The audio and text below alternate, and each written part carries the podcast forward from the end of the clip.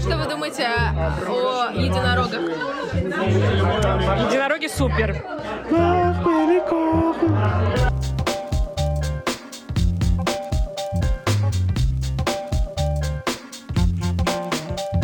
Бороды и единороги.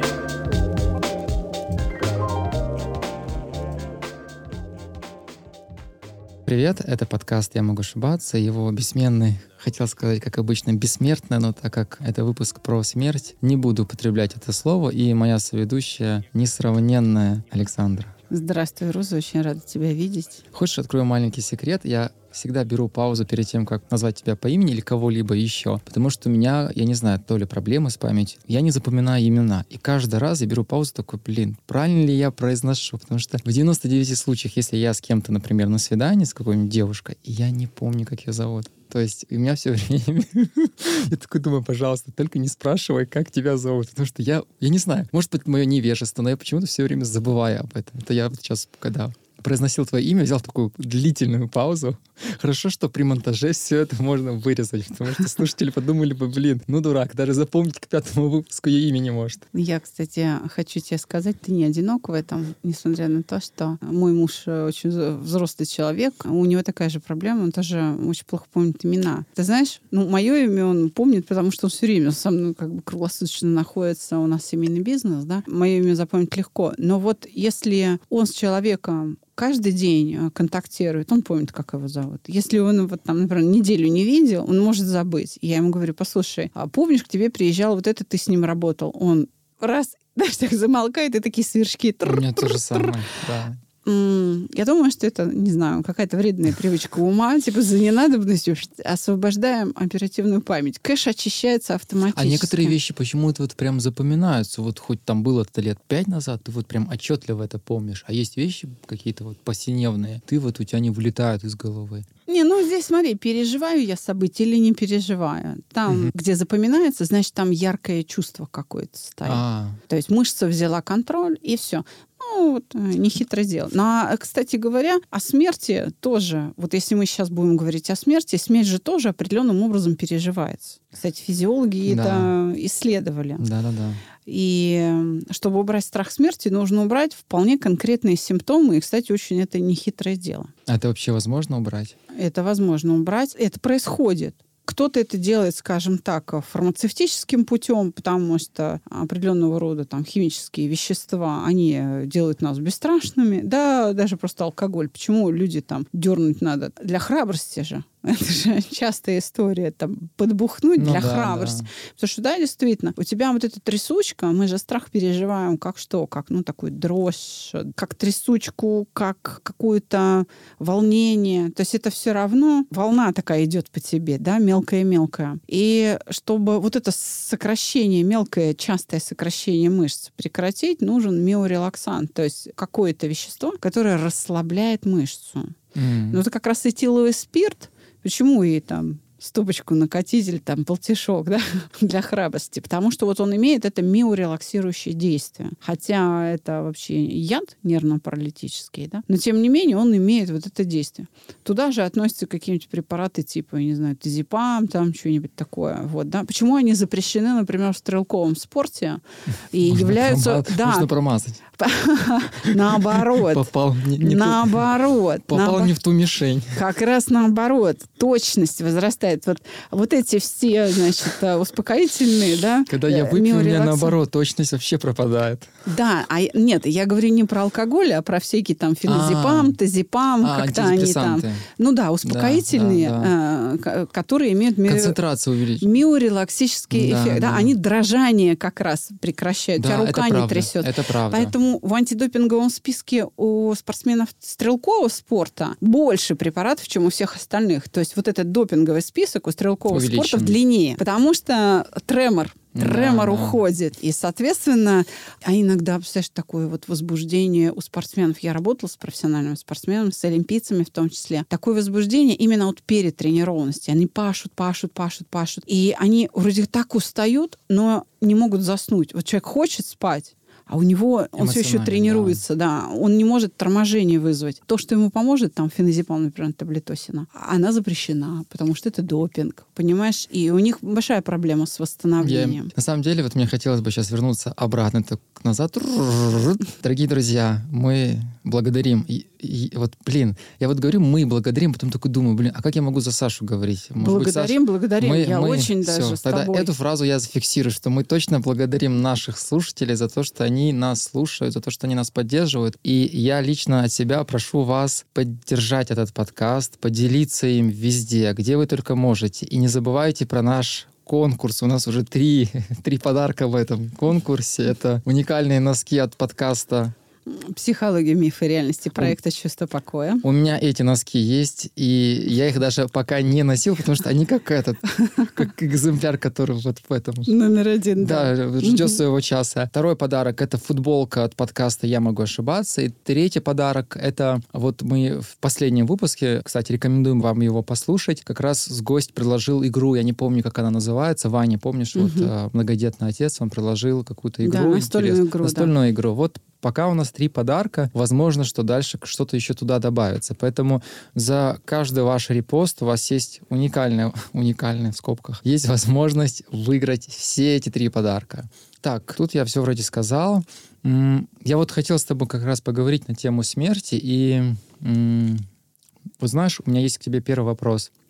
Вот именно не как эксперта, а как человека. Почему мы боимся, и это как будто бы такая табуированная тема обсуждения смерти, особенно с возрастом. Почему мы, вот я, по крайней мере, замечаю с возрастом, что я, с одной стороны, все больше и больше думаю о смерти, я понимаю, что эта мысль, она периодически, особенно перед сном, заклады, закрадывается мне в голову, но с другой стороны, мы это как-то вот открыто с людьми вокруг, ну это не, не такая популярная тема.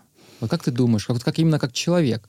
Это у нас с тобой непопулярная тема. Это в нашем обществе. М. Вот в том кругу, в котором мы общаемся, табуировано. Потому что мы принадлежим, скажем так, ну, к официальной там культуре. Да, а ведь есть же субкультуры, а есть культуры официальные, но не российские. Допустим, буддисты достаточно спокойно говорят о смерти. Язычники достаточно спокойно говорят о смерти. В общем, есть культ смерти, есть целые там секты, да. В общем, там эти темы не табуированы. Но мы с тобой, если говорить о нас, да, мы с тобой об этом не говорим, потому что именно культурой это, ну не то чтобы запрещено, но это так демонизировано, я не знаю, как сказать. То есть это превращено в какой-то в какой-то надрыв, э, в что-то ужасное. Смерть равно трагедия.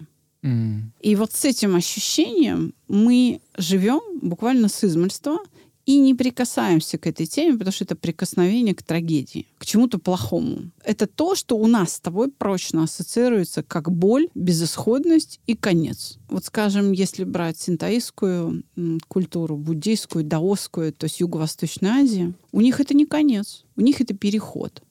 Потому что они верят, даже не так, они знают, что есть перерождение. Они именно знают о том, что эта жизнь не последняя. И чтобы жить в последний раз и вот выйти из этого цикла опять 25, просветлённым. да, нужно стать просветленным. Да даже на- надо стать не просто просветленным, а в медитации, так скажем, добровольно уйти в паранирвану. Да, То есть вот в это как Будда. сияющее пространство ума, чтобы уже закончить это перерождение.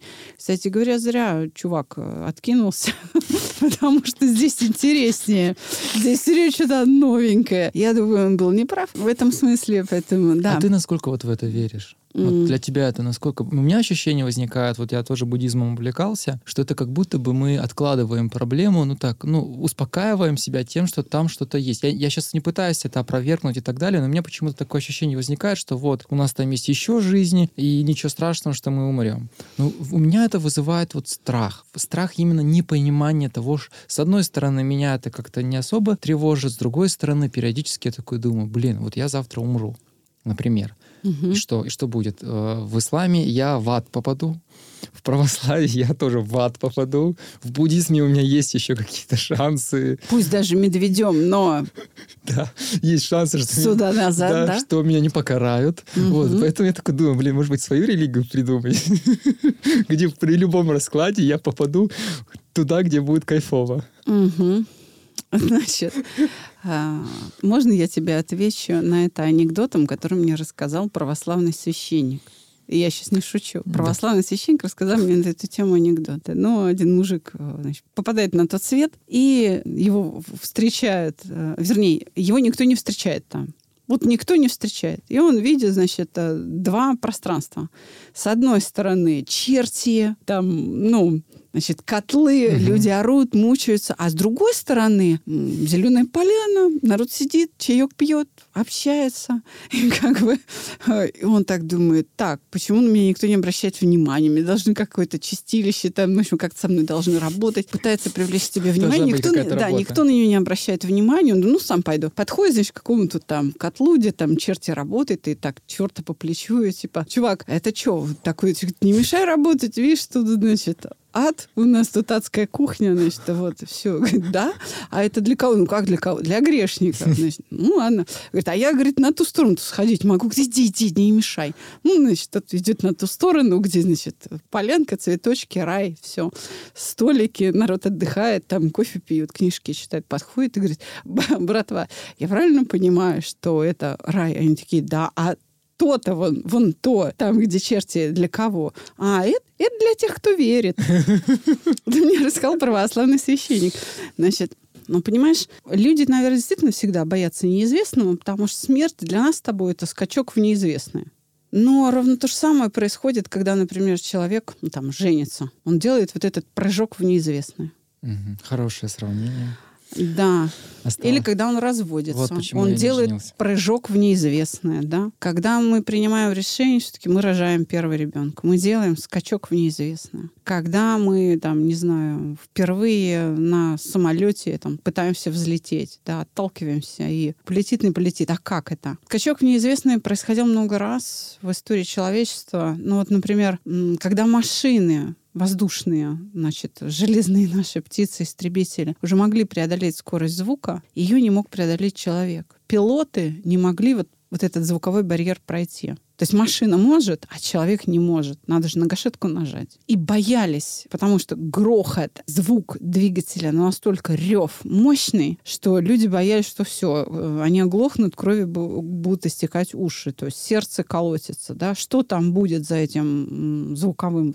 А там тишина. Потому что ты опережаешь звук. Там mm. тишина. И как только первый человек вот этот сделал скачок в неизвестное и насладился этой тишиной сверхзвукового истребителя, и приехал вниз и сказал, братва, вы представляете, что там, там такой кайф, там такая тишина, люди начали легко преодолевать этот барьер. То есть в этом смысле, чтобы, например, преодолеть страх смерти, нам нужны вот такие чудики, которые, подобно первому пилоту, преодолевшему звуковой барьер, вернутся и скажут, вы знаете, я там был, все нормально. И, скорее всего, такие чудики у нас есть.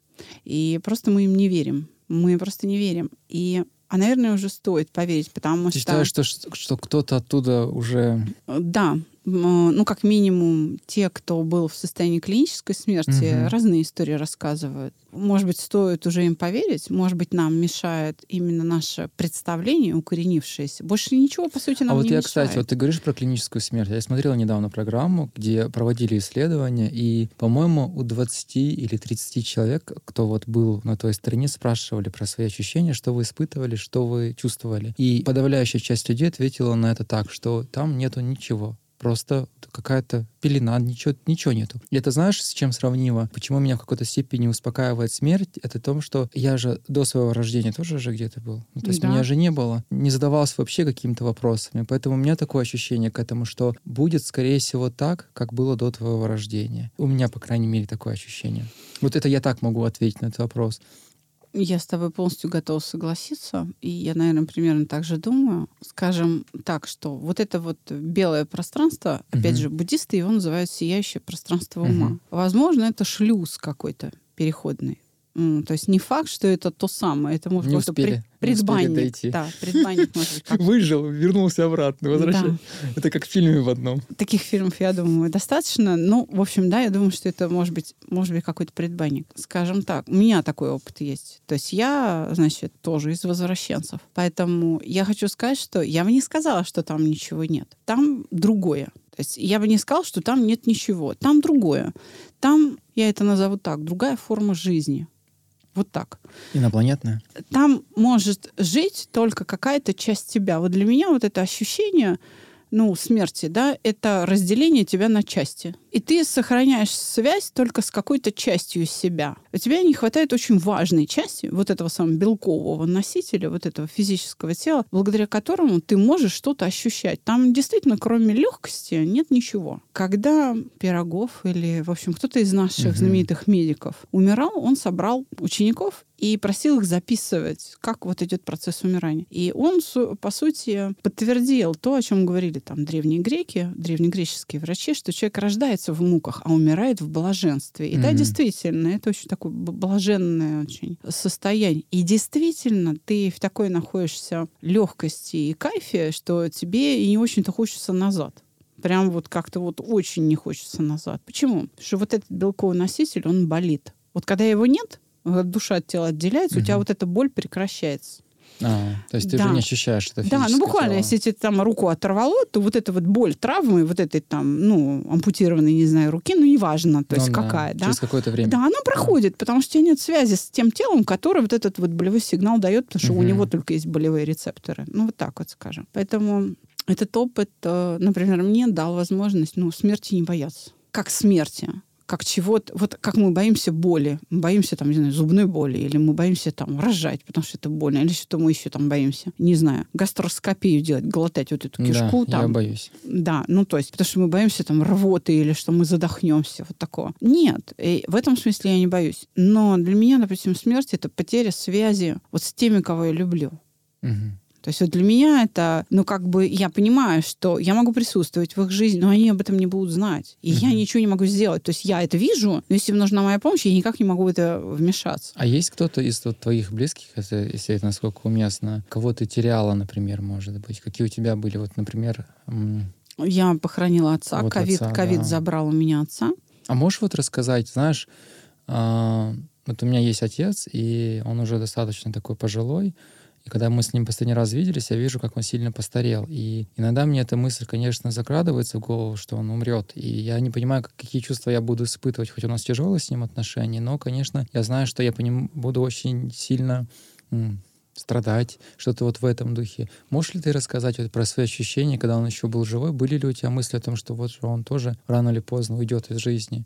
И, и когда это произошло, вот насколько это все разнилось? Это было очень больно, потому что у меня очень теплые отношения с отцом. Очень теплые. Папа сделал меня специалистом. Я унаследовала его технологии. По сути, благодаря ему я вот, ну, звезда, скажем так, там, с репутацией, там, не знаю, волшебника, понимаешь? Иногда бывают смешные ситуации, когда к нам а, там администратор приходит в офис и говорит, «Вы- говорит, девчонки, у нас опять, значит, ждут чудотворца. Сегодня звонил клиент и снова спрашивал мне, к экстрасенсу, капец, говорит. Ну, то есть такая репутация какого-то чудотворца, да, она до сих пор хранится. И это все благодаря отцу. И а, то, то, что он изобрел, очень сильно изменило мою жизнь, жизнь моей семьи в лучшую сторону. И жизнь очень многих людей. Больше 10 тысяч у нас уже вот клиентов, которых мы, ну, как, скажем так, перенесли на светлую сторону, вот как паромщики вот, а, Вот в, в эту другую реальность. отношения.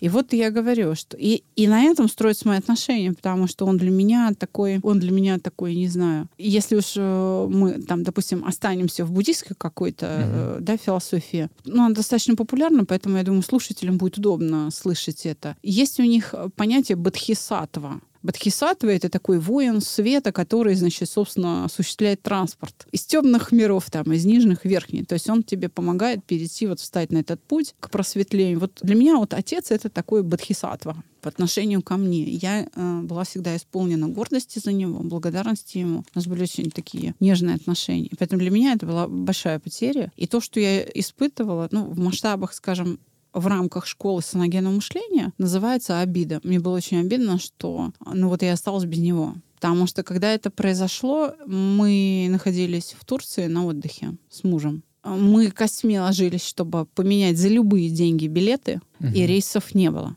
Потому что это был вот еще ковидный вот этот вернее как, ограничения уже сняли, но частично. Я еле-еле успела, ну, по сути, вот к к похоронам, потому а что похорон должны быть в определенный какой-то день? морг не может там все там, долго держать э, да, а у себя. И, соответственно, ну, надо же забирать и захоранивать, да. И это вся вот эта история похоронная, погребальная, да, она все легла на моего старшего брата родного, потому что я не единственный ребенок у своего отца. А и, вас сколько? и у мамы. У нас двое. Двое. Вот у меня старший брат есть, и я. И это все легло на брата. И я, конечно, там в этой Турции, ну, металась э, совершенно вот... Вот это была очень обидная а, ситуация, что, ну, во-первых, как ты меня оставил? Потому что папа был трезвенник. Каждый день ходил 5-7 километров скандинавской ходьбы. Он каждый день делал гимнастику цигун. Он там дважды в неделю плавал в бассейне. То есть это абсолютно был человек такой абсолютно зожник вообще. есть это он был очень произошло? активный, да. И это произошло исключительно только потому, что он болел в первую волну.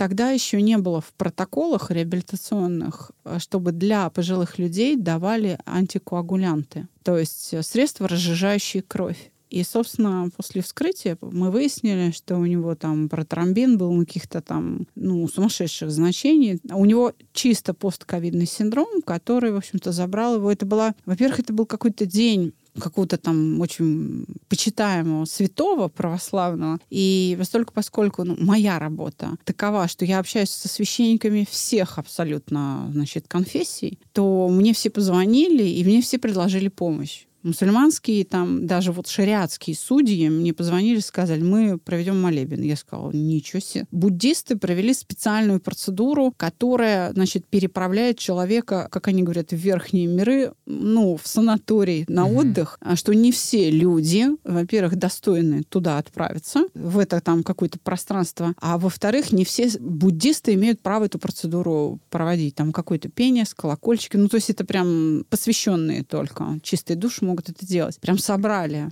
а, для нас, значит, посвященных, и вот эту процедуру выполнили. И даже, вот я говорю, православные священники сказали, ну, это надо заслужить перед Богом, ну, христиане сказали, что, что в этот день умереть, причем такой легкой смертью, то есть э, бронхолегочная тромбоэмболия, мг- мгновенная смерть. Раз, там закупорились сосуды, и все. Человек просто не проснулся. А это вообще мучительная смерть? Нет, это вот мгновенная легкая смерть. Это просто ты, как сказать, перестаешь дышать и уходишь вот в это пространство эйфорическое. Мгм. Вот когда остановка дыхания, То есть ты, резкая эйфория то есть такая. ты не можешь предположить, что ты сегодня Нет, умрёшь? это просто кайф.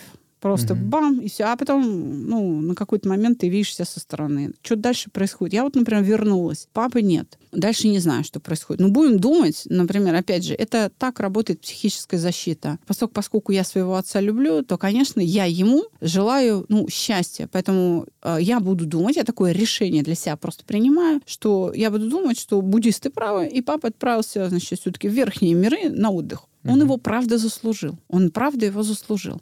А он сам вот во что-то верил? Вот. Он э, был, Был коммунистом, А, понял.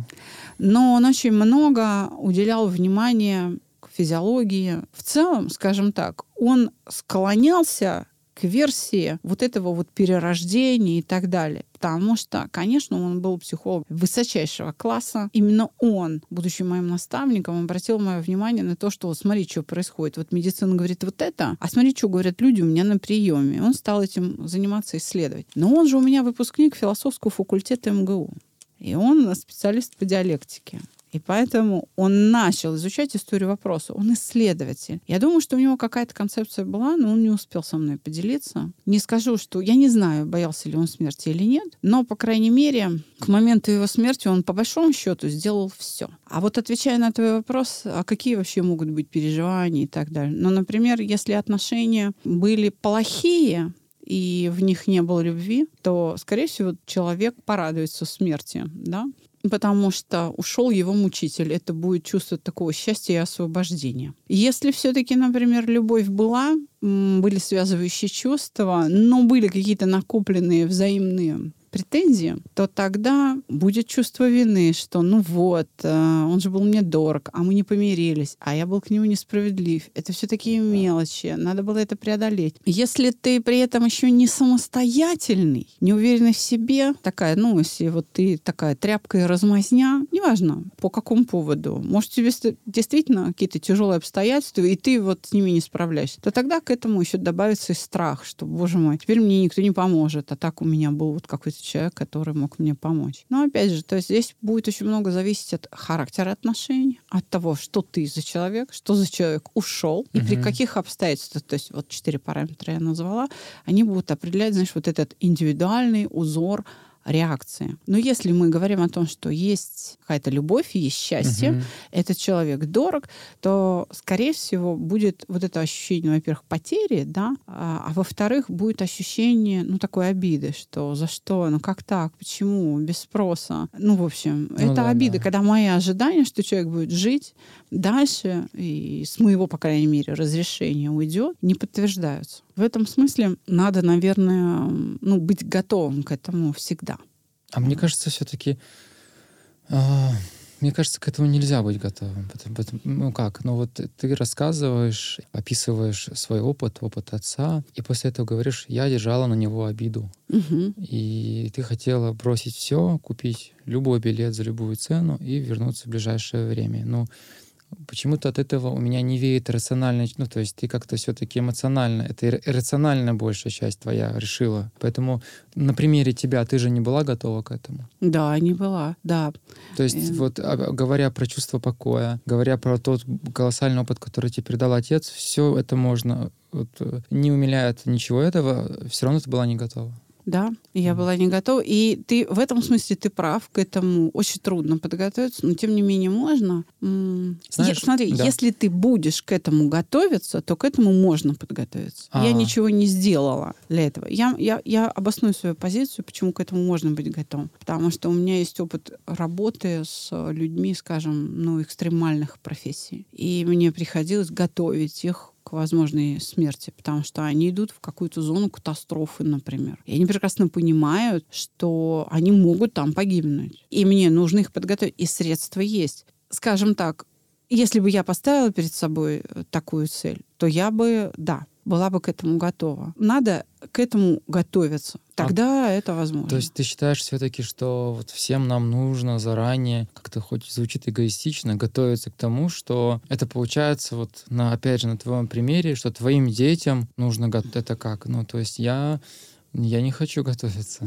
То есть, ну это, я понимаю, что это защита себя, но не, ну, вот есть стадия горевания, правильно я понимаю, Да-да-да. которую ты в любом случае должен, или не- Да, ее да. можно как-то обойти стороной? А ее не нужно обходить. Ну вот, это же раз- нельзя просто прогоревать, просто этот пять стадий этих пройти и жить дальше. Нет, вот как раз именно это и надо сделать. Мгм. Потому что именно это и будет адекватной реакцией на происходящее. То есть готовым надо быть... Вообще, тогда давай говорить о том, а что такое готовность. Готовность — это как раз пройти через все эти пять Все, стадий. теперь я понял. Вот это готовность. Тогда ты не застрянешь на какой-то из них. А вот это, кстати, как хроническое что-то бывает. Да. У меня в плане отношений такое было, когда ты расстаешься с человеком, или он тебя бросает, и я такой застревал на какой-то стадии, и я просто с ума сходил, страдал. да, и, не мог перейти да, на а следующий мне этап. казалось, что типа, ну не может быть, ну то есть как бы все этапы ты должен пройти. Оказывается, ты все-таки можешь на какой-то застрять, и это может происходить там, на протяжении ну, десятилетия. Да, да, да. То есть кто-то даже лет 20 помнит эту бывшую, которая уже там родила 30 ди- детей другого, уже там внуки у нее, а он все равно все еще помнит ее, свою принцессу. У меня были вообще чудесные экземпляры, которые, скажем, у него самого четвертый брак. Мгм. А он, э, как только случается какой-то конфликт уже в четвертом браке, и в каждом браке у него было по ребенку, а вот, он напивался и бежал к самой первой. Заслужила. Да, и продолжал ей высказывать, какая она плохая, как она испортила ему жизнь. То есть, и И вот он, а причем человек заслуженный, вообще-то доктор наук, там, ну, в общем, умница. И он приходил и говорит, я себя чувствую, ну, просто психопатом каким-то. А можно это как-то остановить? То незавершенное переживание, та обида, Мгм. которая стала источником их расставания, она, представляешь, вот пронеслась через всю жизнь. Если говорить, вот, кстати, о смерти, то, понимаешь, вот, например, смерть сама по себе, вот мысли о смерти у людей, неважно, кстати, какой конфессии они принадлежат. Принадлежат они к буддистам, к иудеям, в общем, к язычникам, к неверующим вообще, к агностикам они принадлежат, да, к атеистам. У них у всех ассоциировано с удушьем. То есть мы смерть переживаем а как невозможность дышать. Мгм. Всякий раз, когда приходит человек на процедуру итерационного гашения страха смерти, всегда спазм дыхательной мускулатуры. То есть всегда, как только ты начинаешь, то есть как только ты избавляешь человека от вот этого вот спазма, даешь ему возможность дышать, у него проходит страх смерти. Я работала со страхом смерти в клинических условиях Института Герцена. Это наш центр всероссийский по, собственно, исследованию онкологии. Научно-исследовательский институт имени Герцена, онкологический центр. Я работала там в клинических иссле- э, условиях. И я хочу сказать, что именно правильное дыхание, ровное, свободное, дает возможность снять реакцию на образ смерти на мысли о смерти. Правильное дыхание? Да. Только потом я, уже когда закончила эти исследования, я поближе познакомилась с буддистами, здесь московским центром. И там только после этого, когда эти исследования были завершены, имея уже этот опыт, я услышала, как они цитируют Будду Шакьямуни, который говорил, чтобы быть бесстрашным, нужно правильно дышать. Мгм. И я поняла, что, ага, значит, 3000 лет назад они уже об этом знали, что, допустим, угошение, вообще работа со страхом смерти, как и с любым страхом, но особенно со страхом смерти, это по большому счету устранение симптоматики удушья на вот этот раздражитель, который именуется облик смерти. То есть дело-то оказалось нехитрое на самом деле. Правильно дышать. Да, пр- правильно дышать. Собственно, и паническая атака это что? Это гипервентиляция легких. Это вот состояние, да, когда ты вот дышишь особым образом. От дыхания на самом деле многое зависит, потому что в последнее время, когда вот начал заниматься подкастом и начал заниматься собственным голосом, и когда вот начал это все изучать, я понял, что как много, чуть ли не все построено на твоем естественном вот этом дыхании. То есть, оказывается, большинство из нас неправильно дышат. Дыхание зависит, как мы разговариваем, как мы себя ведем. Много-много нюансов. Это правда. Дыхание, способ дыхания, да, его частота, его глубина регулирует энергообмен в организме. Чем чаще ты дышишь, тем больше ты тратишь энергии. Чем реже ты дышишь, тем меньше ты тратишь энергии. Нельзя редко дышать, когда ты бежишь или занимаешься сексом, потому что тебе нужно много потратить энергии. У тебя расход большой. Ты Ага. знаешь, это как вот работа педали акселератора у тебя в автомобиле. Нажал, и пошел расход бензина. Больше. Да, и ты скорость набираешь, да. Вот примерно так же. Чем чаще ты дышишь, тем, соответственно, больше сил ты тратишь. Знаешь еще, о чем я хотел поговорить по поводу статистики? Я вот когда к выпуску этому готовился, я начал смотреть, э, сколько человек в день умирает.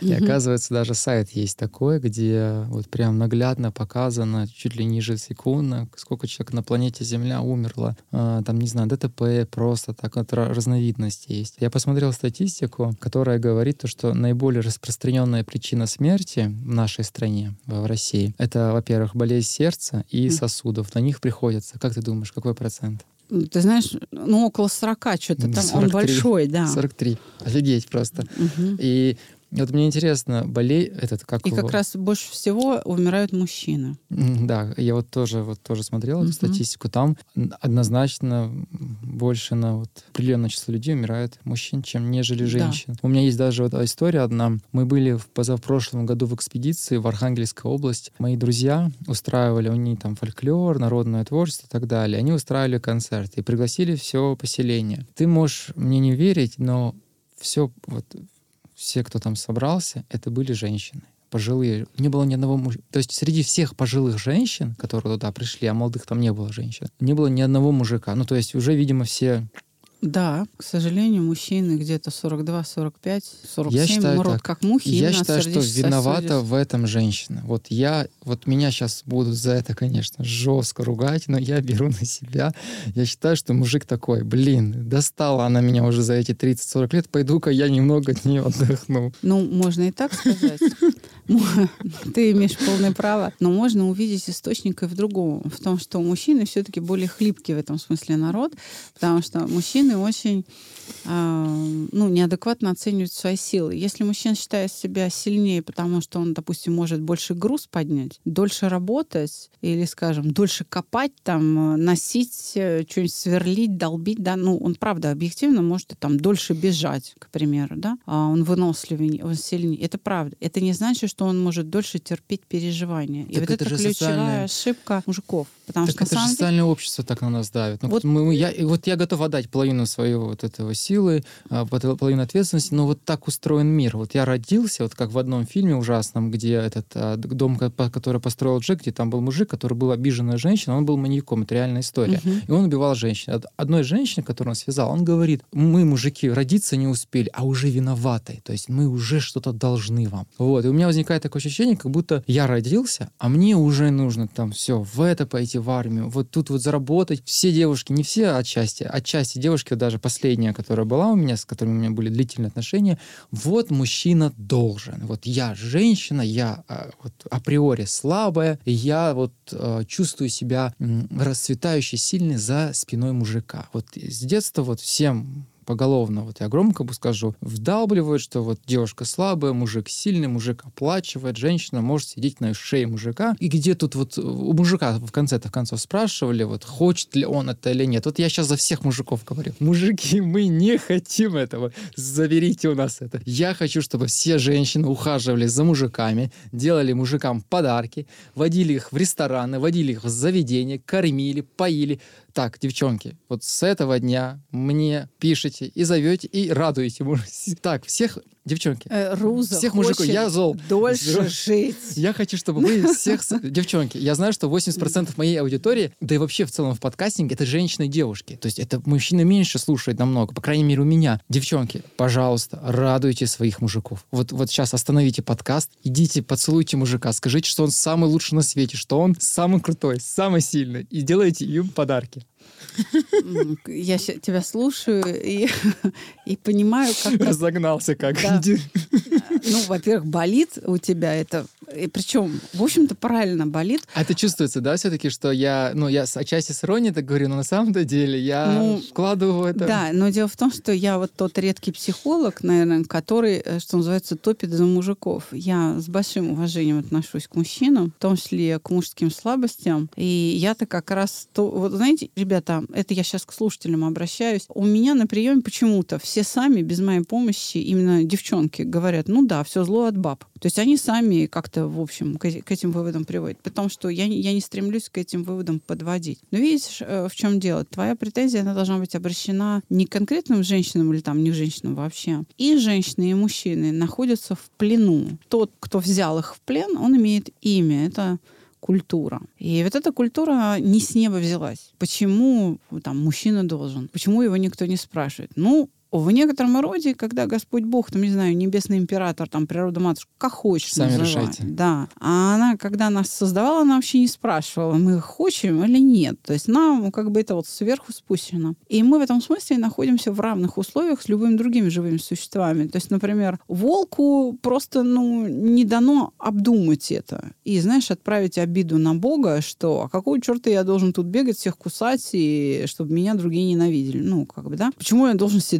пищу, она вот мне там с неба не падает. Ну, как бы, да. А мы просто имеем то, чего не имеют хищники, копытные и так далее. Мы имеем самосознание. И у нас есть вот это, у нас с нами произошла эволюционно, да, вот эта вспышка самосознания, мы себя осознали, и поэтому мы можем так подумать, еще там, не знаю, на кого-то обидеться. Но, понимаешь, культура, да, это плен. Она мучит и женщин тоже. Но вместе с тем она и есть способ выживания. Потому что, вот, например, когда женщина там беременная рожает, она действительно с трудом может прокормиться. Это правда. И действительно, вот эта функция ну, обеспечения, да, продолжения рода, она действительно на кого-то должна быть возложена. Потому что иначе человеческий род прервется. То есть она уязвима в этой ситуации.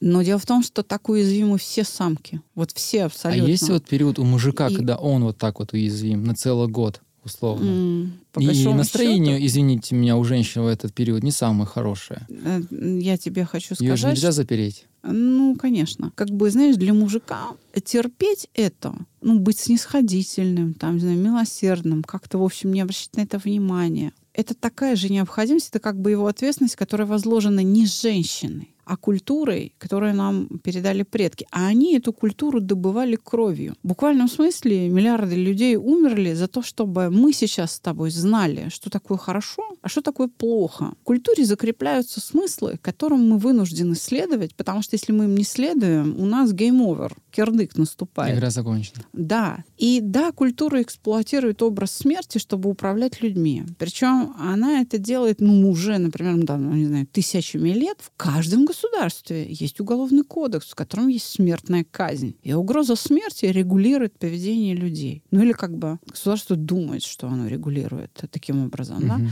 Но, к сожалению, смертная казнь, там, она не искоренила те проблемы, от которых мы пытаемся, значит, Уйти за счет, э, э, за счет э, введения этой угрозы, да, Ну, там, убийства, не знаю, распространения наркотиков, там, изнасилования, не знаю, педофилии, там, еще что-то, какие-то там торговля людьми, рабство, все такое, да, истязание, допустим, да. Это не прекращается, потому что человек я тебе еще раз, давай вернемся к началу нашего выпуска. Человек может преодолеть страх смерти. Может, потому что есть страхи более сильные, Чем? с более э, мощными смыслами, чем сама смерть. Спорный момент, но тем не менее, там подвиг Александра Матросова, Первый раз про него а, слышу. Уже который извини. Великая Отечественная война, и Мгм. вообще говоря, просто там пехотинец. Идет атака, и впереди пулеметные точки фашистские, и э, никто не может подняться. А надо атаковать, нужно взять эту высоту, потому что именно от этого участка фронта зависят другие Мгм. участки фронта, там справа, слева, фланги там зависит. Вот, работает пулемет,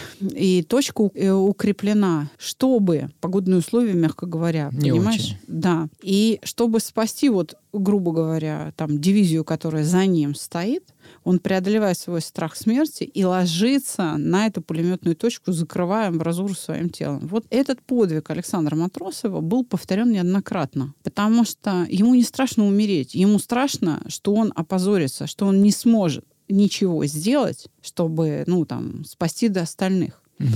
То есть есть что-то, что преодолевает эту смерть, потому что там за вот этим страхом стоит более мощный смысл. Импульс какой-то более. Да, то есть там, не знаю, любовь стоит к родине, к женщине, к конкретному там другу, потому что Мгм. крепкая дружба это тоже такая форма любви. Э, любовь там, не знаю, к жизни, то есть к чему-то. Она вот способна эти вещи преодолевать. И поэтому, скажем, насилование людей вот этой угрозой смерти через уголовный кодекс, оно возможно только до определенного периода, до определенного времени, пока у человека самосознание не достигает такого уровня развития, когда он может это преодолеть, когда это уже становится неважно. Мгм.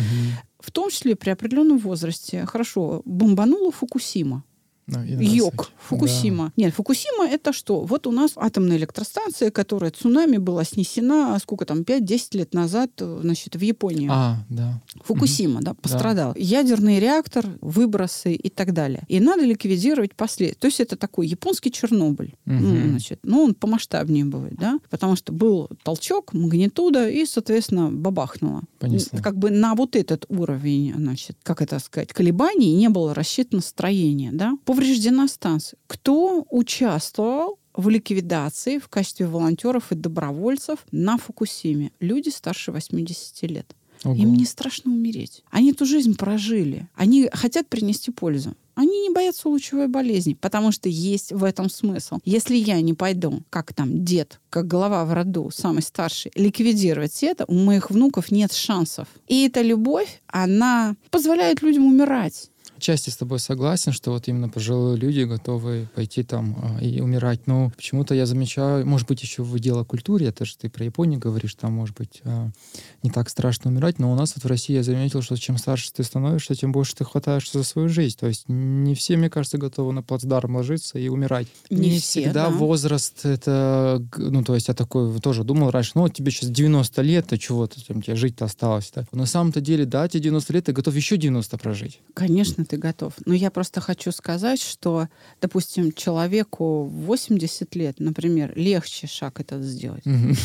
Ну, Шаг вперед. потому что он, ну, может быть, мудрее. Понимаешь, я о чем говорю? Я вообще сейчас не пытаюсь сравнивать, скажем, юго-восточную культуру и нашу. И среди наших тоже будут такие пожилые люди. У нас вообще в России пенсионеры самый подкованный народ. Это правда. Мгм. Потому что это советские люди, вообще-то говоря. С, ни- с них надо во многом брать пример. И В России тоже... или в Москве В- все-таки? Нет, я думаю, что в России тоже нельзя, Мгм. нельзя концентрироваться на Москве. Мой опыт командировок по России показал, что в регионах огромное количество и молодых специалистов более высокого класса, чем в Москве. Более а, квалифицированные кадры, причем а, были подготовлены в местных вузах не в московских. Они учились там, у себя. Тюмень, Нижневартовск, Иркутск, Новосибирск, Екатеринбург. Ну, собственно, ну вот, понимаешь, там они учились. И оттуда Владивосток, Саранск, Саратов. Понимаешь, то есть оттуда выходят люди высокой квалификации. Понимаешь, высокой квалификации.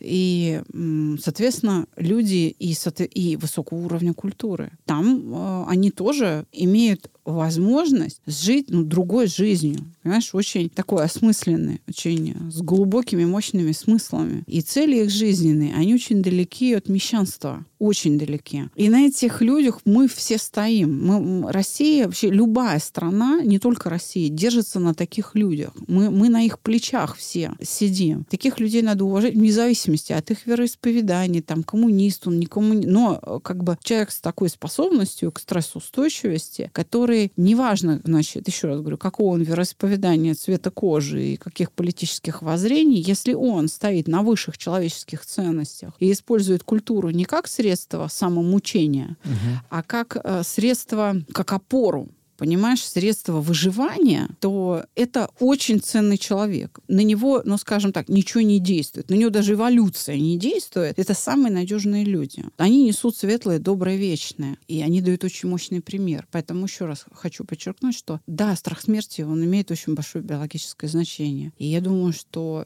опять же, неважно, это природа-матушка, эволюция, Господь Бог, Небесный Император, кто хотите, нас такими сделал, чтобы мы боялись умереть. Потому что задумка, видимо, у него такова, чтобы пока мы боимся умереть, жизнь продолжается. Причем жизнь в широком смысле не твоя лично, Руза, и не лично моя, а вообще человечество продолжает жить, потому что оно хочет жить, пусть даже вот таким принудительным путем. Поэтому, чтобы жизнь была в радость, надо хотеть жизнь жить не потому, что нам грозит смерть, а потому что в жизни есть какой-то кайф. Мгм. Есть вот это что-то, м, не просто вот удовольствие, что там, не знаю, съел манго, м, сладенько, еще и елкой пахнет. Ну, а какое у есть- тебя сегодня, вот, вот задуматься, какое у тебя удовольствие ждет, ждет после записи подкаста? Есть у тебя какие-то ожидания? Вот, встреча с супругом, с детьми, там, приготовить ужин, вот, как- какие мелочи для счастья? Вот я сейчас понимаю, что я сейчас домой приду, покормлю кота, приготовлю себе зеленый этот эм, чай гречишный, выпью, почитаю что-нибудь, посмотрю что-нибудь, схожу в ванну полежу. Такое упоение, наслаждение. Понимаю, что вот это мое наслаждение на сегодняшний день. А у тебя какое? У меня оно далеко за пределами сегодняшнего вечера. А, все, понял. Мое удовольствие, оно... Ты оно всегда за- во оно- всем мыслишь масштаб. оно, оно даже, оно даже за пределами моей смерти. Меня Это хоть держит здесь э, то, да, конечно, оно Мгм. даже здесь на Земле, оно так далеко, что даже моей жизни на это не хватает. То есть я вижу ту цель, которая дает мне силы, и я знаю, что моя жизнь оборвется, оборвется раньше, чем эта цель будет достигнута. А Вот. Я пока оставлю эту конфетку за щекой, не буду Хорошо. раскрывать. Но в этом процессе есть есть и, конечно, вот какие-то такие бытовые удовольствия, но это не главное. Вот, например, сейчас, в данную минуту, я смотрю на тебя, и я вижу, что, ну, скажем, наш диалог в этом выпуске идет в целом, так, как ты задумывал, или, может быть, ты что-то новое э, для себя а, слышишь, и я вижу, что ты вовлечен, что тебе нравится. А мне то, нравится сам щас- процесс. Я не понимаю, почему Да. так вот, чем я это заслужил. Но вот я уже перестаю пытаться искать на это ответы, но я вот такой думаю, блин, какое это удовольствие, что я просто сижу, разговариваю, и мне интересно, я вовлечен, и, идет процесс, как запись. То есть это же, это же счастье-то какое. Вот. Это делает меня вот сейчас, в моменте, Мгм. чуть-чуть счастливее, Эх. потому что меня очень радует то удовольствие, которое ты получаешь в работе со мной. И это то, что побуждает меня прийти на следующий выпуск, еще на один, и ходить столько, сколько это нужно тебе. Вот, потому что это делает Я меня очень надеюсь, что... счастливее. Во, А, все, тогда есть взаимообмен, потому что Да. э, очень хочется, чтобы не только я и слушатели получали. Они, кстати, поделились на две эти, э, чтобы ты понимала. Ой, это А, обычная вот моя сегодня, история. вот я сейчас даже тебе прочитаю. Мне сегодня пишет мой близкий друг Валера. Валера, я тебе передаю привет. А, Что он пишет сегодня? Рузик, в новых подкастах интересная ведущая. Мне кажется, что получилось лучше, чем в первом сезоне. Но в последнем подкасте тебя плохо слышно в начале. Ну да. Они поделились на два этих. Одним нравится, вторым кажется, что довольно сложно. Ну, то есть Тогда мне надо повиниться. Тогда кому сложно со мной, мне надо повиниться. Простите меня, пожалуйста. Нет, правда. Знаете, что... обещаем, будет больше фастфуда. Я- ребят, правда, ради бога. Я на самом деле, может быть, сложно говорю, потому что я очень уважаю слушателя. Я считаю вас всех, ну, скажем так, очень умными людьми. Но для И этого мне есть я, кажется, чтобы был что- фастфуд. Да, понимаешь, и мне кажется все время, что если начну ну, говорить как-то очень слишком упрощая, то люди будут тебе писать, ты чё, Руза, кого ты привел, мы не дебилы, что она нам тут же... Ну, то есть, это будет, знаешь, оскорбительно для слушателя. Поэтому, на самом деле, простите меня, ради бога, если вот я что-то трудное говорю, мне нужна ваша помощь. Напишите в комментариях, скажем, Рузе поконкретнее, что сложно, вот на каком участке, что вы не поняли, я начну исправляться, и это Я дообъяснять думаю, что эти слушатели образом. как раз-таки до этого момента уже не дошли. Но, может быть, кто-то остался, терпеливые очень кто-то, ребята. может быть... В самом конце реально остаются самые такие отважные ребята. В общем, если, ну, скажем так, простите, ради бога, я просто, э, ну, правда, я считаю, что если я буду говорить там проще, то это вас оскорбит. Хорошо, значит, я ошибалась.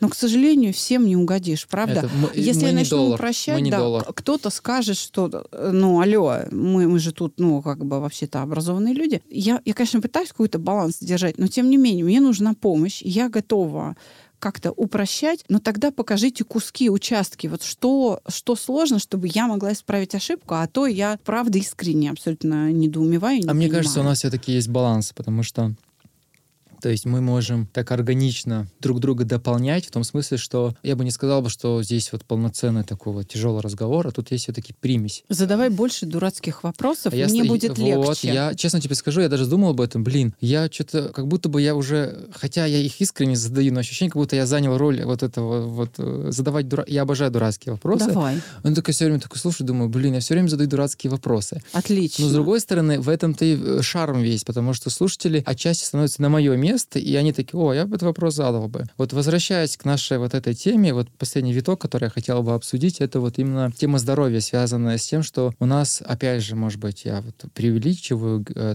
нет культуры того, чтобы ходить там в, поли- э, в, в полицию, спаси Господь, в, в, в больницу. В сдавать поликлинику. поликлинику, сдавать анализы каждые полгода-год. Вот мне интересно твое отношение, насколько вообще, потому что статистика тоже, опять же, говорит, что люди вообще забивают большой болт на свое здоровье, и пока не приспичат, вот даже по своему отцу я вижу, что он пока не приспичит, никуда не пойдет. Я считаю так, я вот агитирую вас на то, чтобы хотя бы раз в полгода, на самом-то деле, даже если нет вот этого ОМС, а, э, ДМС, а есть ОМС, Мгм. по ОМС можно много что сдать, даже на этот ВИЧ, на СПИД бесплатно. То есть, Да, оказывается, да, да. по направлению через терапевта можно сдавать анализы, многие анализы, которые нам кажется, что можно сдать только за деньги, можно и бесплатно сдать. Это вопрос, видимо, только вашего намерения. Поэтому лично от меня, если я могу дать такой непрошенный совет, пожалуйста, раз там в полгода, раз в год. Вот я, например, раз в полгода хожу, какие-то такие базовые анализы сдаю, но у меня до этого была такая возможность именно от работы бесплатно ходить. Вот хочется как-то от тебя услышать твою точку зрения. Полностью тебя поддерживаю, потому что это вот как раз очень хороший возврат к разговору о том, почему именно мужчины мрут как мухи, а, ну, раньше женщин. И разница там лет 20, наверное, в возрасте. Вот предельный возраст мужчин, предельный возраст у женщин в России. Ну да, лет 20-25, то есть большой разрыв. Почему? Вот как раз ответ в том, что ты сказал. Мужчины настолько переоценивают свою вот эту силу мужскую, что их не заставишь идти. Я тебе как замужняя женщина скажу, что пока Андрей не лег с температурой 39,7, я ничего не могла с ним сделать. Он говорит, да нормально я потерплю, да нормально потерплю, да ну что, сейчас полежу, все пройдет. Это самомнение мужское очень дорого мужикам обходится. И потом а, женщина слышит упрек, что ты его не долечила. Ну, теперь представь себе, значит, мои 70 килограмм против 150. То есть у нас как минимум вдвое да, разница. Что я с ним могу сделать? Я, ну, я либо могу, значит, как-то ну, там, пошуметь, и он, допустим, испугается, или там, чтобы со мной не связываться, не входить в конфликт, ну, как, ну ладно, там, знаешь, угу. там пойдет на уступки. Но это происходит ну, раз, два, на третий он скажет, а, пусть обижается. Угу. Да? У него выработается некая устойчивость Иммунитет к, к, к женщине. К ворчанию моему. Да, да? Кстати, хотя вот я всем это бы мужчинам такое. Хотя я, я это Ради делаю, него. ну да, потому что я вижу, что он в опасности. Либо я могу ждать кризиса.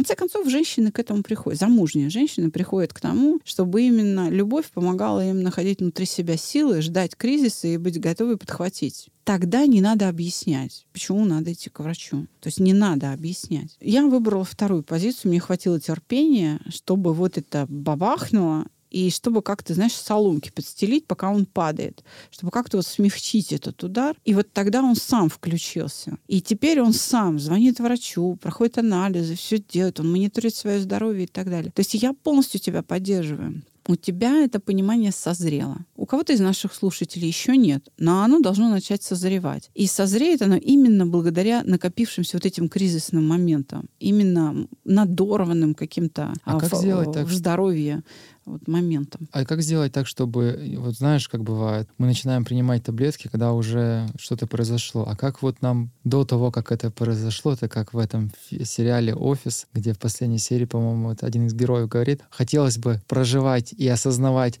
эти счастливые моменты до того, пока они не станут. То есть бывает такое, вот у меня был тогда счастливый период, и мы уже думаем об этом как в прошлом. Хочется вот сейчас это все прожить, и сейчас это осознавать. И как вот развивать нужно это как-то внутри себя, эту культуру, что вот там нужно заботиться о себе не только ради себя, но и ради, вот, например, Андрей. Это же в какой-то степени, если я не прав, ты меня поправь, это же достаточно эгоистично с его стороны, что он, ну, забивает на свое здоровье, хотя у него есть и ты, и дети, ну, то есть у него есть в каком-то смысле окружение, за которых он как-то так отвечает. Да, а это вот как раз плен той самой мужской культуры. Понимаешь, вот это ныть, жаловаться не по-пацански. Угу. И многие мужчины не идут лечиться, я могу сказать, как человек, который, еще раз подчеркну, я работала в клинических условиях стационара. И я говорила, ну что ж, вот как мы здесь вот оказались в критической ситуации, вам там прогноз дают, ну... Не по самый положительный. Да, по продолжительности жизни, ну, прям, скажем, там, немного дней. Я говорю, ну вот вы, например, отказываетесь от определенных э, медицинских манипуляций. Почему вы это делаете? И вот больной мужчина там на койке говорит, я не хочу долго лечиться, мучительно, искусственные аппараты, я не хочу быть обузой. Я хочу вот жил, жил и сдох. Все. То есть я не хочу оказаться в ситуации, когда я не мужик, когда за мной выносят утку, когда мне что-то нячат. Я хочу вот как бы умереть. Для них это умереть так вот геройски. Мгм. Что вот он жил и йог, и все. Это культура. И мужчины в этом смысле заложники. То есть как сделать? Ну, я не знаю, расстрою тебя или обрадую, или наших слушателей расстрою или обрадую. Думать. Надо думать над своей жизнью. Если вы над ней начинаете думать, вы все равно к этим выводам придете. Рано или поздно лучше рано. Чтобы прийти рано, надо думать как следует. То есть ответ в этом. Просто думайте над своей жизнью. Знаешь, как говорит мой любимый профессор Андрей Георгиевич Тесленов, он говорит, люди, к сожалению, часто живут, не приходя в сознание. И вот в сознание Мгм. они приходят благодаря угрозам. Именно благодаря той боли физической, которая им приносит жизнь. То есть на самом деле быть счастливым можно на контрасте. Понимаешь, если ты где-то не помучился и не пострадал, то ты не можешь, по большому счету, оценить масштаб того счастья, которое на тебя там вдруг свалилось. Ты не можешь видеть э, смысл и ценность в каких-то ну, там, обыденных вещах, которые на самом деле являются смыслообразующими в жизни человека. Так что вот без боли невозможно. Но почему? Потому что боль заставляет думать. А как мы уже с тобой вот сейчас обсуждали, как я уже говорила, что именно размышление позволяет тебе быть счастливее. Вообще а, такое вот поддержание счастья, способность его достигать, это вообще говоря ключевой э, ну, критерий мудрости. Вспомнил Икигай, который мы вот как раз обсуждали в одном из предыдущих, по-моему, во втором выпуске. Угу. Слушателям, о, кстати, вот теперь какой у меня вот опыт появился. Вот я вспомнил из второго выпуска и говорю, задумался, блин, надо сказать слушателям, чтобы они послушали второй выпуск. Расту как блогер. Знаешь, что я вспомнил, когда ты сказала про то, что вот мужики защищают свою правду и думают, что героически они там померли. Э, вычитал недавно одну эпитафию, вот хочу сейчас ее прочитать. Угу. Здесь покоится тело Уильяма Джея, защищавшего, за, защищавшего, у меня буквы США всегда проблемы. Здесь покоится тело Уильяма Джея, защищавшего свою, свою правоту. Он был прав и умер правым, но теперь это уже не важно. Да, то есть смотри, у нас проблема, скажем так, в культуре. У нас, если что-то и больно, то не общество, у нас болеет культура. Культуры вообще меняются вот так, одна за другой. Мы много раз это наблюдали благодаря там учебникам истории, да, не знаю, там античные времена, культура умерла, появилась там Византия, умерла, Римская империя умерла, значит, средние века умерла там, ну, в общем, ну, в общем, и так далее. Да? Сейчас мы тоже находимся вот на этом перемене культур. Угу. То есть нужно оздоравливать культуру. Единственное, о чем я мечтаю по-настоящему, это о том, чтобы культура не складывалась как попало. Ну вот как смогли, так вот как бы из говна и пала какую-то новую культуру сделали. Ну как, ну, как угу. сложилось. Ну дай бог, чтобы хорошо. А чтобы мы ее проектировали целенаправленно. А какая культура мышления нам всем нужна, чтобы мы все выжили? Потому что, например, вчера моя дочь пришла, старшая, и говорит, мам, смотри, какой интересный материал исследовательский. Эта женщина посчитала. Она занималась проблемой перенаселенности планеты. Угу. И говорит, а если каждому человеку дать его 30 квадратных метров значит, на Земле. Э, на Земле, то вот эти все 9 миллиардов легко помещаются на площади Литвы. Ого. Если дать каждому там по гектару, по гектару земли, то вот эти 9 миллиардов легко помещаются между Люберцы. Уральским хребтом и, значит, там что-то, ну, там, не знаю, Енисеем. Угу. Ну, то есть, то есть Западная Сибирь полностью. И все остальное свободное пространство. То есть у нас нет никакой проблемы с перенаселением. У нас, как говорится, да, проблема в голове, в том, как мы это воспринимаем. Вот именно поэтому я говорю, надо, чтобы нас развивала не угроза смерти, понимаешь, а желание жить. Вот я о чем говорю. Но просто, чтобы желание жить нас развивало, нам надо, извини меня, поумнеть. Угу. Нам надо прийти в сознание, потому что, к сожалению, это правда. А я думаю, что наши слушатели умнеют вместе со мной, по крайней мере. Преодолевая сказать, трудности восприятия Александры Капецкой. Ребят, вот, то, вот тот, кто слушает вот именно в этот момент, то есть преодолел вот эти вот час разговора. Мои заумные. Да, вот, вот прям самые умные ребята остались. Что я хочу сказать напоследок, вот ты про исследование сказала, про которое твоя дочь старшая э, рассказала тебе. Я вспомнил тоже одно исследование, я перед глазами не видел, но у нас лекция была. Там было такое разоблачение, что ли, даже, когда говорили, что многие считают, что в поселках, в горах живут долгожители, но на самом-то деле, оказывается, это выяснили, что за счет того, что медицина растет, она улучшается в городе, вот в Москве, например, больше долгожителей на вот тысячи человек, чем вот, например, на том же Кавказе, где в горах, потому да. что здесь есть медицина, ты можешь обратиться к врачу и что-то там, да, что сломалось, полечить. Хотя вот я вижу, что многие такие, нет, мы лекарства, ну, у каждого свое к этому отношение, но одно остается истиной, что медицина многим спасает жизнь за счет того, что она вот улучшается, она становится лучше и так далее. А надо бы, чтобы э, жизнь улучшалась в голове. Не только, да, за счет медицины, а за счет того, чтобы люди, ну, хотя бы прислушались к тому, как они себя чувствуют. Потому что хорошо, если человек просто начинает мониторить, делать какие-то чекапы, как ты. Угу. Там ЭКГ, там флюорография, угу. там, ну, то есть какую-то диспансеризацию раз в год проходить сам добровольно, да. Это очень важный шаг. Следующим шагом будет, когда ты сможешь определять свое э, состояние просто по самочувствию. Ну, то есть вообще, когда ты будешь да. развивать, смотри, внимательное отношение к себе. И когда ты будешь будешь не мониторить, а как бы просто чувствовать и Это еще про понимать. ответственность по отношению да, к совершенно себе. верно. Ну и про, про способность мыслить. Прислушался и без градусника определять. Просто внимательное отношение к себе. Откуда оно берется, такое внимательное отношение к своим ощущениям? Потому что проблема решается. Поэтому я говорю, без проблем быть счастливым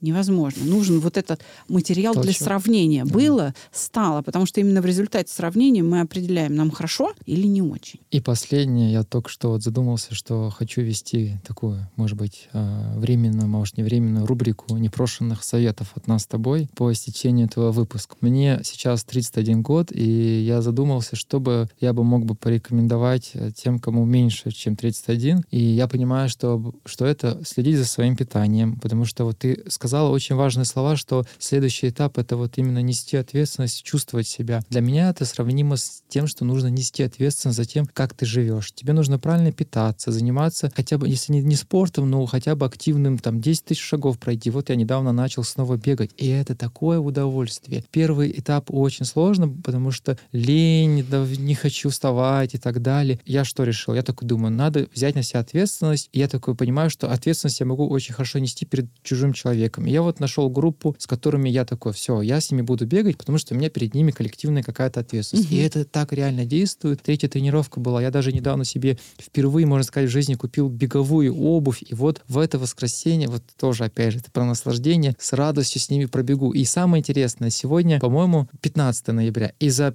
за 15 дней я уже пробежал 50 километров. 50 Молодец. километров для э, того, кто там периодически пьет, отдыхает, это достаточно... Ну, то есть я к тому, что никогда не поздно. И вот если говорить про мои непрошенные советы, это следить за здоровьем, хоть маленько, там, 2-3 раза в неделю заниматься спортом, раз в полгода в год сдавать э, анализы, можно, причем многие из них бесплатно сдать. И саморазвиваться, литература, хорошая музыка, слушать такие прекрасные подкасты, как Это наши. правда, да. Да. Ценить жизнь. Саш, есть от тебя непрошенные советы? От меня непрошенный совет, мне кажется, я... Я уже все. Да, я... Вот я хитрец. Все Да. самые такие Ну, популярные плюс вещи сказал. Да, плюс еще я же тоже там иногда что-нибудь вворачиваю. Но я еще раз, наверное, повторюсь, просто а, любите думать над своей жизнью, потому что когда вы упрекаете в ссоре друг друга, ты меня заставляешь думать, а я это не люблю, это, это не дает вам э, жить. Именно это, нежелание думать. Поэтому, наверное, от меня непрошенный совет, который я могу повторять из выпуска в выпуск, значит, занудствовать на твоем подкасте, это полюбите думать, по- полюбите размышления, потому что на самом деле философия — это самая практическая, самая практичная и наука из всех наук, потому что она обслуживает ну, буквально каждый шаг вашей жизни, потому что она формирует в вас вот эту способность быть мудрыми. Дорогие друзья, надеюсь, что вам выпуск 100% понравился. Я даже в этом не сомневаюсь. Если он вам понравился, шерьте, Ставьте лайки, делитесь, делитесь. да, распространяйте по всему миру, даже до Вселенной отправляйте в капсуле. Пусть инопланетяне первым услышат наш с Сашей разговор. Я считаю, что если что-то брать с планеты, что можно было бы инопланетянам передать, это наш с тобой сейчас разговор. Если уж они есть, то, скорее всего, не там, а где-то среди нас. И они так, знаешь, как это, слышу, слышу. Да, я все слушаю, да. И знаешь, у меня вот иногда появляется мысль, вот есть этот, э, блин, забыл его фамилию, О. Уитман, поэт, и у него есть, была черта очень классная.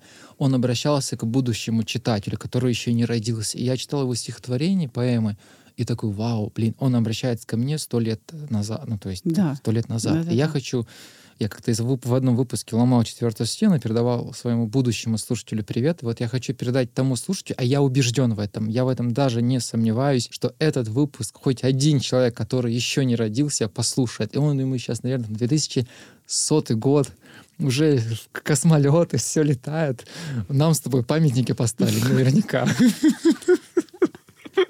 Хорошо. Вот, я передаю тебе пламенный, пламенный привет. И от Пожалуйста, меня. береги, от- Да. береги планету, береги. Береги планету. И да, Александра Капецкая тоже передает привет. Спасибо, Роза. Спасибо, дорогие друзья. Всего вам доброго. До свидания. Пока. Ну, Начал всем душевненько. передавать привет. Душевненько. Да-да-да. Единорог.